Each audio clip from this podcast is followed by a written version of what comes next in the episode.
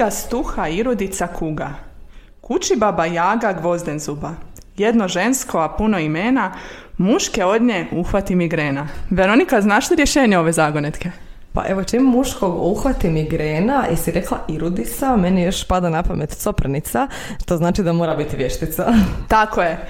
Dakle, ovo su tekstualni označitelji za vješticu, odnosno imena koja se vještici nadjevaju u kulturi i već iz toga možemo zaključiti zapravo da iako su nam to svima poznati likovi i znamo ih iz književnosti, ipak su nekako uvijek u sjeni onih idealnih princeza, a mi ćemo danas nastojati ispraviti tu nepravdu tako što ćemo ih malo staviti u središte pozornice. Vještica je biće noći i mraka. Dok cijeli svijet spava, ona kuha svoje tajne napitke i razgovara s vragom.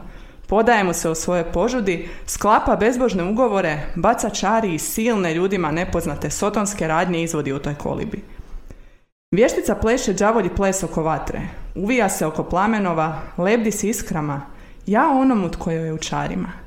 Kao što se može zaključiti iz ulomaha koje si nam ti pročitala, e, danas se bavimo likovima koji povezujemo sa e, zločom i sa strahom, a to su vještice i čudovišta. I sad evo prvo ćemo se malo pozabaviti sa čudovištima, pa mene zanima koje čudovište ti prvo pada na pamet? Prvo čudovište koje mi pada na pamet je Mate Vidović iz uh, Čudovišta iz Ormara, zato što je to jedno od rijetkih čudovišta koje nije zlo, nego onako slatko i prijateljski nastrojeno. Da, Dobro. A što se tiče književnosti, koje ti tu čudovište Što se tiče književnosti, tu su mi definitivno prva asocijacija Hešto i Pujto, mhm. dakle dva ovako misteriozna lika iz romana Kristijana Novaka Črna mati zemla koji su me uvijek onako zbunjivali kao što oni znače i nekako sam ih protumačila kao materializaciju strahova glavnog junaka i nekakav produkt njegove psihe, ali mi je zanimljivo da su oni istovremeno i nekakvi njegovi imaginarni prijatelji koji su oblikovani u skladu s time kako je čudovište percipirano u dječjoj glavi. Kako djeca sebi ocrtavaju čudovišta, bilo da su to čuli od baka koji im pričaju priče, bilo da su to vidjeli nekim crtićima ili negdje. Tako da rekla bi da ti likovi čudovišta nastaju na predajnom temelju. Evo ja se moram složiti s tobom, ime su oni prva asocijacija i to zato što sam evo taman uh, friško pogledala Črnu mati e, u kazalištu. Bilo je i vrijeme. I, da. I ja moram priznati da su oni meni bili onako pomalo iritantni u predstavi. Odnosno, ne toliko iritantni koliko su oni u meni izazvali nekakvu nelagodu. Ali evo, baveći se sad e, ovom temom i malo teorijom, to znači samo da je to bio jedan uspješan pothvat i da su oni odlično zapravo prikazani i osmišljeni. Pa tako da evo, u skladu s tim možemo se pozabaviti i sa e, teorijom o teorijskim pristupom čudovištima. Dakle, literatura kojom smo se koristile e, je uvod u teoriju čudovišta profesorice Mirande Levant Peričić, koja kaže da e, čudovišta utjelovljuju strahove, žudnju i tiskobu određenog društva na određenom prostoru, određeno vrijeme i čudovište uvijek trebamo promatrati u nekakvim oprekama i binarnim razlikama, pa tako čudovište suprotstavljamo čovjeku.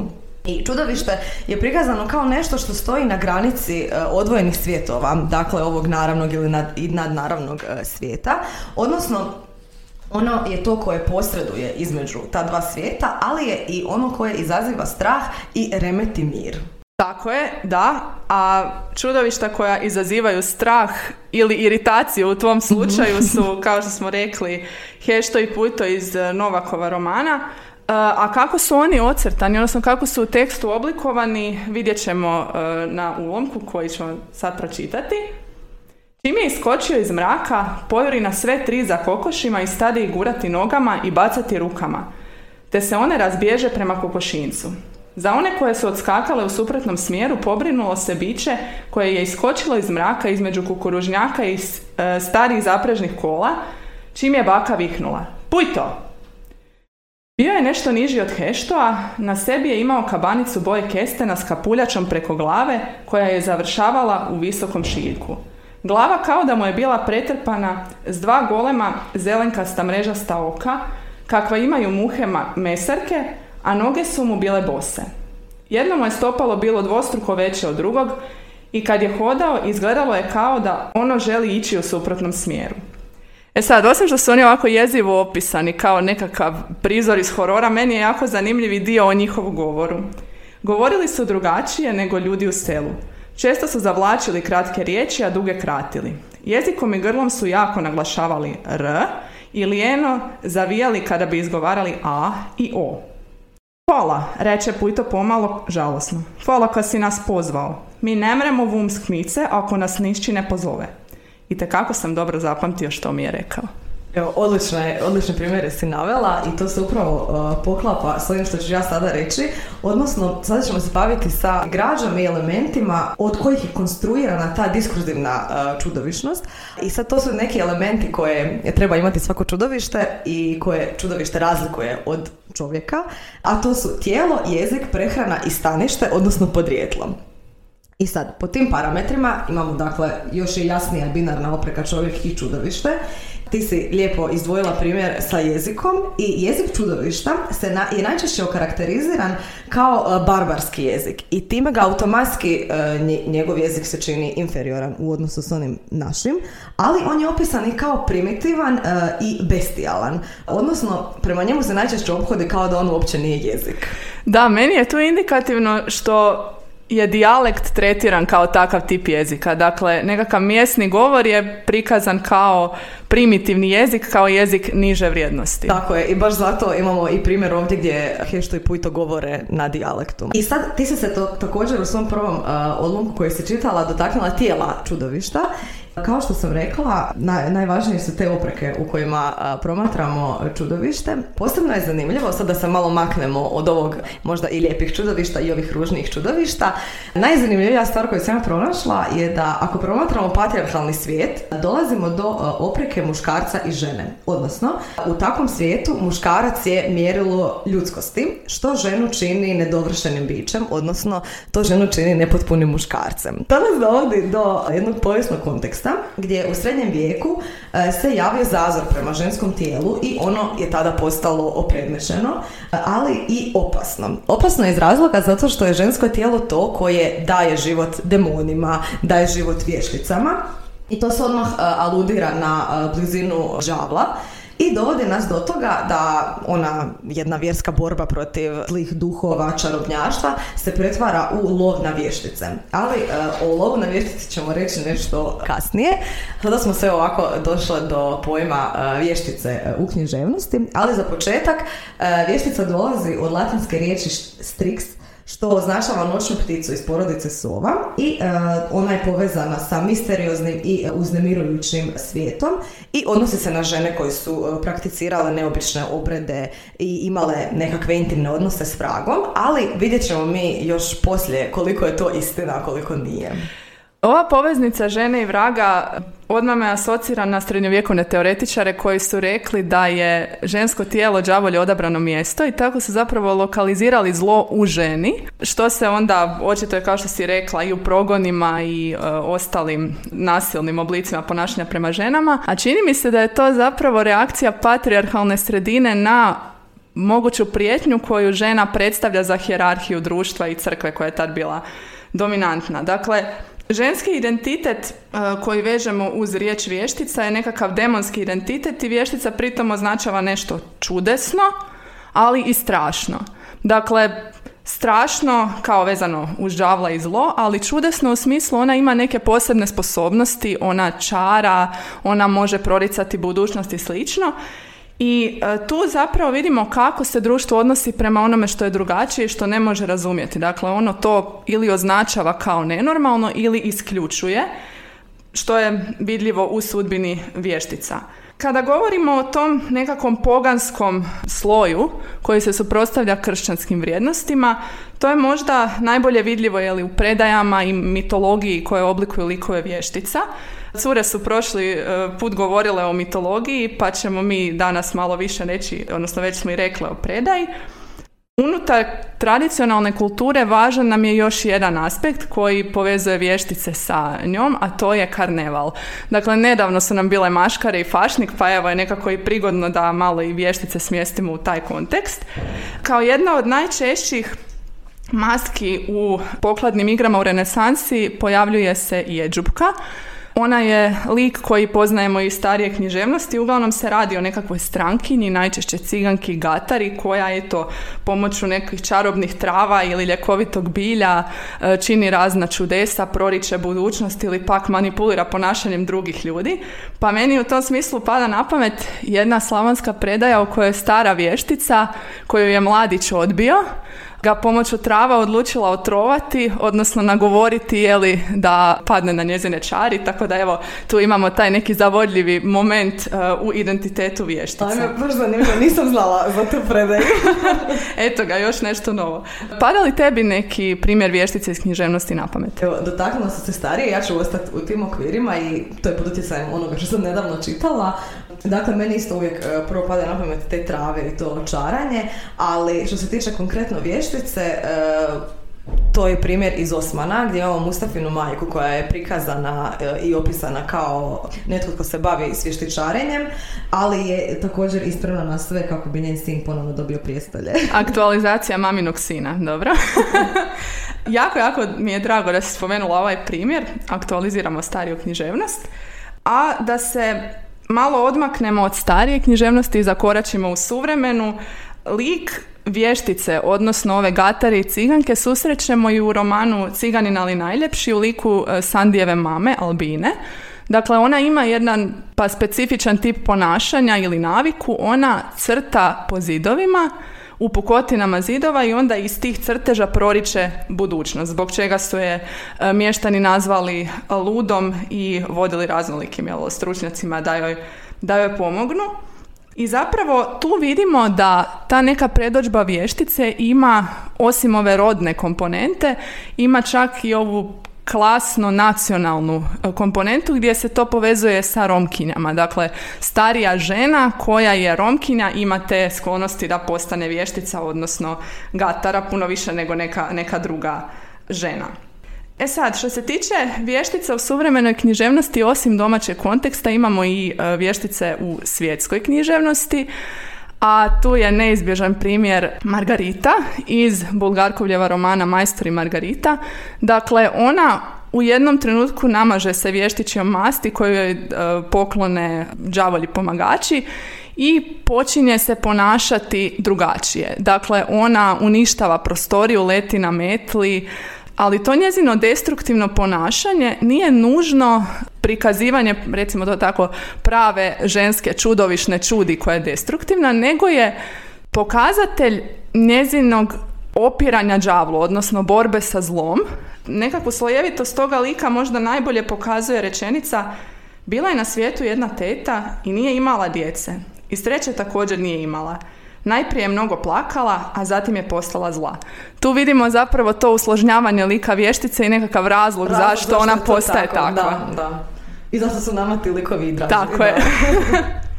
To nas sad e, dovodi, to jest sada ćemo prijeći na e, našu književnost i vidjeti kako je e, lik vještice ocrtan kod nas, a osoba koja se time pone više bavila je Marija Juriš Zagorka. I tamo nam se evo sve lijepo poklopilo i karneval, ali i tjedan kada obilježavamo 150. godišnjicu njezina rođenja.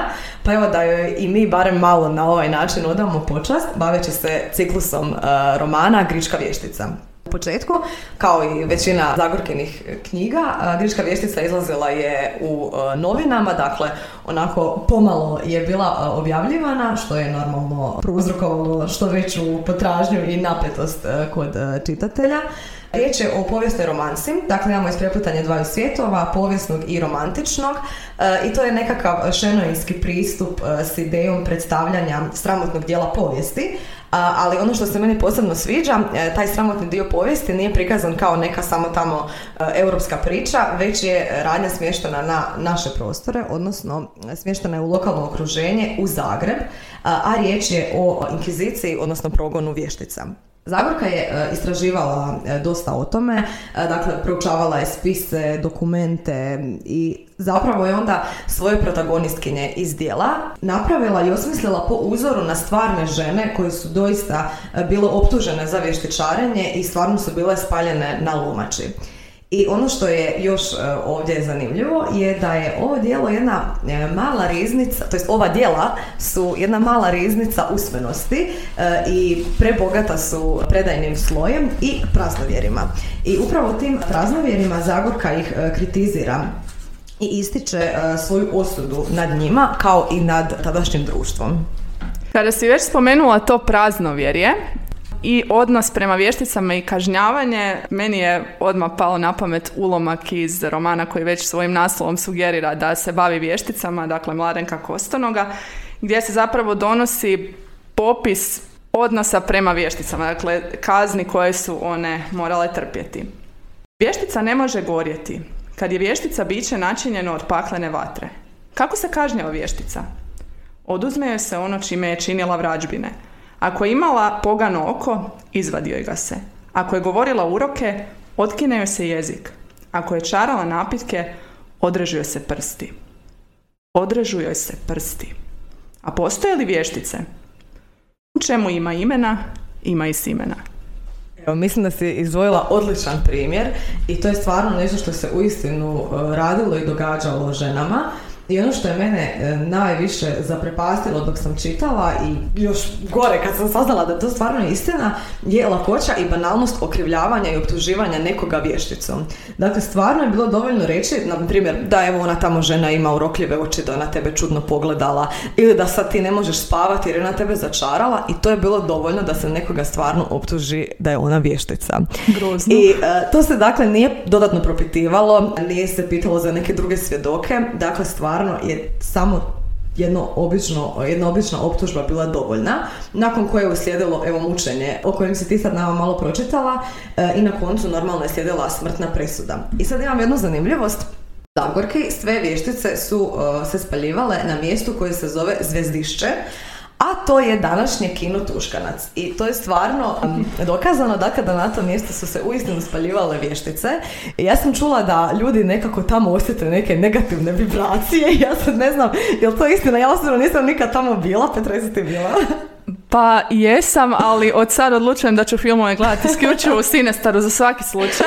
Um, Evo samo da znate, za ostale da znate. A kad već govoriš o tome da si negdje nešto čula ili da se priča o narodu, to nas opet dovodi do uh, usmene književnosti i do predaje koja, kao što si spomenula, je jako važna u oblikovanju likova i svijeta u Zagorkinim romanima, ali i u nekim drugim.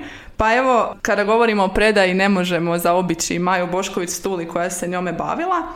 I ona kaže da se čak i u svetačkim tekstovima, dakle u apokrifnim tekstovima, to su inače tekstovi koji nisu uvršteni u biblijski kanon jer su po nečemu odudarali od željenih vrijednosti, da se čak i u njima pojavljuju ti neki elementi poganskog tradicionalnog narativa i da se na taj način isprepliče taj demonski i kršćanski sloj.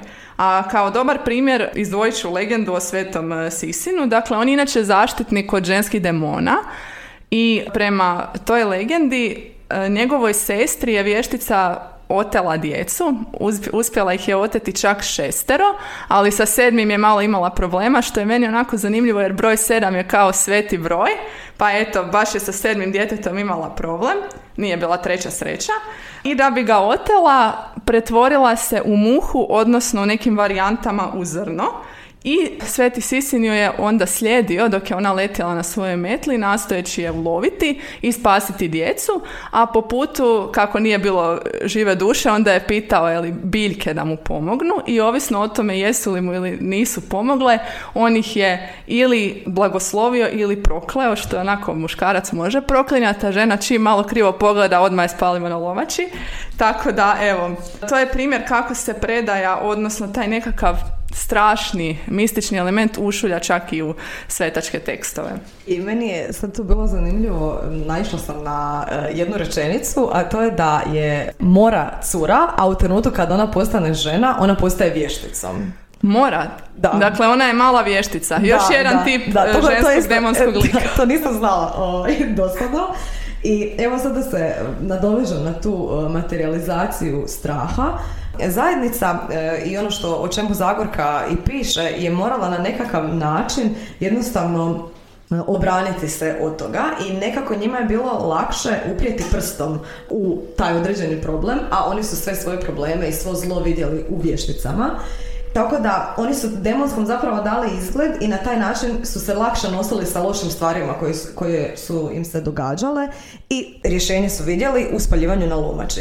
I tako su mislili da je zlo napustilo njih i njihovo mjesto, ali mene sad ovo još podsjeća na, dakle, jedan dio u gričkoj vještici zove se Maleus Maleficarum, i to je zapravo nastalo po uzoru na svojevrstan e, manifest inkvizicije, pa ga baš zato želim ispomenuti, a to je riječ o jednom opsežnom dijelu koje su napisala dva dominikanca i u tom dijelu e, imamo cjelokupno dotadašnje znanje o vještičarenju i čarobnjaštvu. I ono je služilo kao nekakav e, vodič za lakše prepoznavanje vještica, ali i uputa za njihovo likvidiranje kad sam se već dotakla ovog rješavanja vještica, moramo i napomenuti to da je inkvizicija bila onako jedan biznis i da su ljudi zarađivali toliko novca koliko su vještica pronašli i na kraju ih se i riješili. I ova sva morbidna uh, atmosfera koju Zagorka stvara dovodi nas do, do uh, gotičke proze, odnosno do gotičkih elemenata u samoj gričkoj vještici, pa tako dolazimo i do termina gotički strah koji označava strah od nepoznatog, strah od nadprirodnog i od nerazumljivog. I samim odabirima e, naslova svog ciklusa, na primjer, ta, imamo tajnu krvavog mosta, daju se jasne konotacije da će biti riječ o nečem misterioznom, neobjašnjivom i užasnom, što je normalno također i u funkciji privlačenja čitatelja, jer normalno da to sve e, zanima. Ali sad evo da se malo maknemo od ovog pretjerivanja vještica. Ono što još u našoj kulturi povezujemo s vješticama je životinja.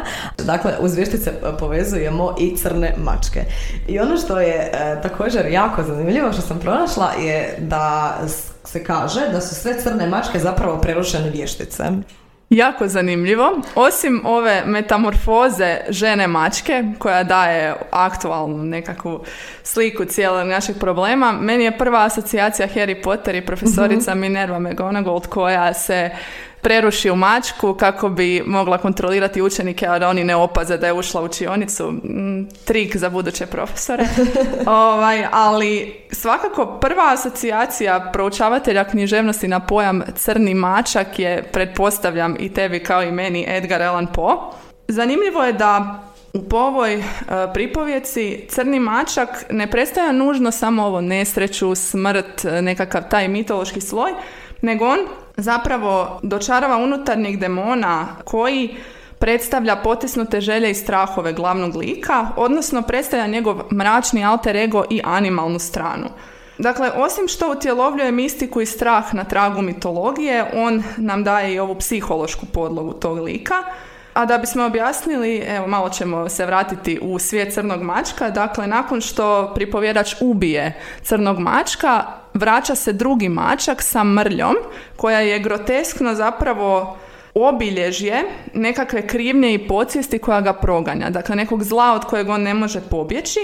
Dakle, činjenica da ne možemo pobjeći od tog nekakvog zla i zlodjela u sebi, Vidljiva je i u sceni kada e, nakon što je ubio svoju ženu sjekirom, e, pripovjedač, da, pripovjedač ju zazida i e, misli da je sad se toga riješio i da niko to neće otkriti. I kada mu policija pokuca na vrata on se hvali kao kako je dobro napravio kuću i kucne po zidu i u tom trenutku zidovi popucaju i vidimo tijelo njegove mrtve žene na čijoj glavi stoji crni mačak kao podsjetnik na ubojstvo i na nekakav animalni aspekt čovjeka od kojeg se ne može nikako pobjeći. I na tragu toga, dakle, kaže se još da demoni mogu procuriti kroz zidove ili se mogu provući ispod vrata. Pa evo, kod nas nisu baš procurili, već su razrušavanjem tih zidova ipak došli ovaj, do nekakvog izražaja. Tako je, da. E sad, što se tiče tog lika crnog mačka, on je inače u mitologiji povezan sa smrću, nesrećom i razaranjem. Dakle, nije slučajno da se on zove Pluton. Dakle, Pluton je inače bog podzemlja i u tom smislu, uh, upotrebljavajući to ime, Po stvaruje intertekstualnu vezu s mitologijom I crni mačak je zapravo materializirani demon koji utjelovljuje nekakve dvije strane osobnosti glavnog lika, dakle njegovu svijetlu i tamnu stranu, odnosno promjenu njegova karaktera. Pa ga možemo shvatiti kao halucinaciju rastrojene psihe, tako nešto psihološki ovako podsvjesno, a kada govorimo o podsvijesti... Odmah nam dolazi Freud. tako je. Freud je prva asocijacija. U tom kontekstu mačka možemo povezati sa Freudovim pojmom zazornog, odnosno Unheimlich. Zazorno znači nešto što je prije bilo domaće i blisko, postaje strano i strašno. Ta promjena vidljiva je upravo u liku crnog mačka, jer pripovjedač je prvo brižan i drag prema životinjama, nakon toga postaje i sam životinja koja ubija druge. U tom nekakvom kontekstu e, njegovo ponašanje se mijenja kao što se mijenja taj lik crnog mačka. Pa onda možemo vidjeti da je taj crni mačak nekakav simbolički odraz njegove e, promjenjive osobnosti. Kad govorimo o jezivim mačcima, moramo spomenuti još jednog koji je povezan sa Sotonom izravno. Dakle, riječ je o mačku iz romana Majstor i Margarita, Behemotu. On je inače, dakle, njegovo ime je povezano sa karnevalskom kulturom. On predstavlja šaljiv i nemaran duh e, koji je nekakav demon proždrljivosti i raskalašenog života i može preuzimati različite oblike životinske, pa tako se najčešće prikazuje kao nekakav mačak koji hoda na dvije noge ili kao muškarac sa licem mačka. A u izvornom obliku, to je jako interesantno, on je mršavi mladić, odnosno demon paž. Dakle, kao prikrivena varijanta nekakvog demonskog muškog identiteta kao kontrast e, ženskom identitetu žene mačke. Tako je. Tako je. I evo, ono što je zajedničko svemu ovome što smo o čemu smo mi danas govorile je tema i osjećaj straha. Dakle, svi ovi i tekstovi i teme, bilo da su one i u pisanom ili u usmenom obliku, izazvat će neku vrstu tjeskobe ili straha kod slušatelja ili čitatelja ili gledatelja, na primjer predstave, a strah je iskonski osjećaj, odnosno primarna emocija koja je utkana u čovjeka. I sad ono što je zanimljivo je dakle kako Novak piše o strahu, a on kaže ovako. Samo su dva iskonska straha. Jesi znala za to? Rodiš se sa strahom od glasnih zvukova i strahom od padanja. Ostalih stotinu fobija naučiš od bližnjih. Neke te čuvaju od opasnosti, da, ali većina je tu samo da zbija šale s našim životima. Da, dakle, kao što vidimo, strah je nešto što nam je i urođeno, ali je i društveno naučeno. Dakle, mi od malih nogu slušamo priče o babarogama, ne znam, smetlarima koji će nas pokupiti ako ne iznesemo smeće i tako dalje i upijamo taj strah i on postaje dio naše predođbe o svijetu, ali isto tako govoriti o strahu znači ga i proraditi. Pa tako tekstovi i općenito umjetnost su prostor gdje strah služi kao inspiracija za umjetničko stvaranje, ali i za suočavanje sa nekakvim tamnim e, predjelima vlastite psihe. Tako da, evo, strah kao nešto nama urođeno, ali i strah kao, kao vrelo inspiracije. I način rješavanja. Tako je. Toliko od nas za današnju epizodu. Ja sam Veronika. Ja sam Petra. A vi ste slušali Književni složenac.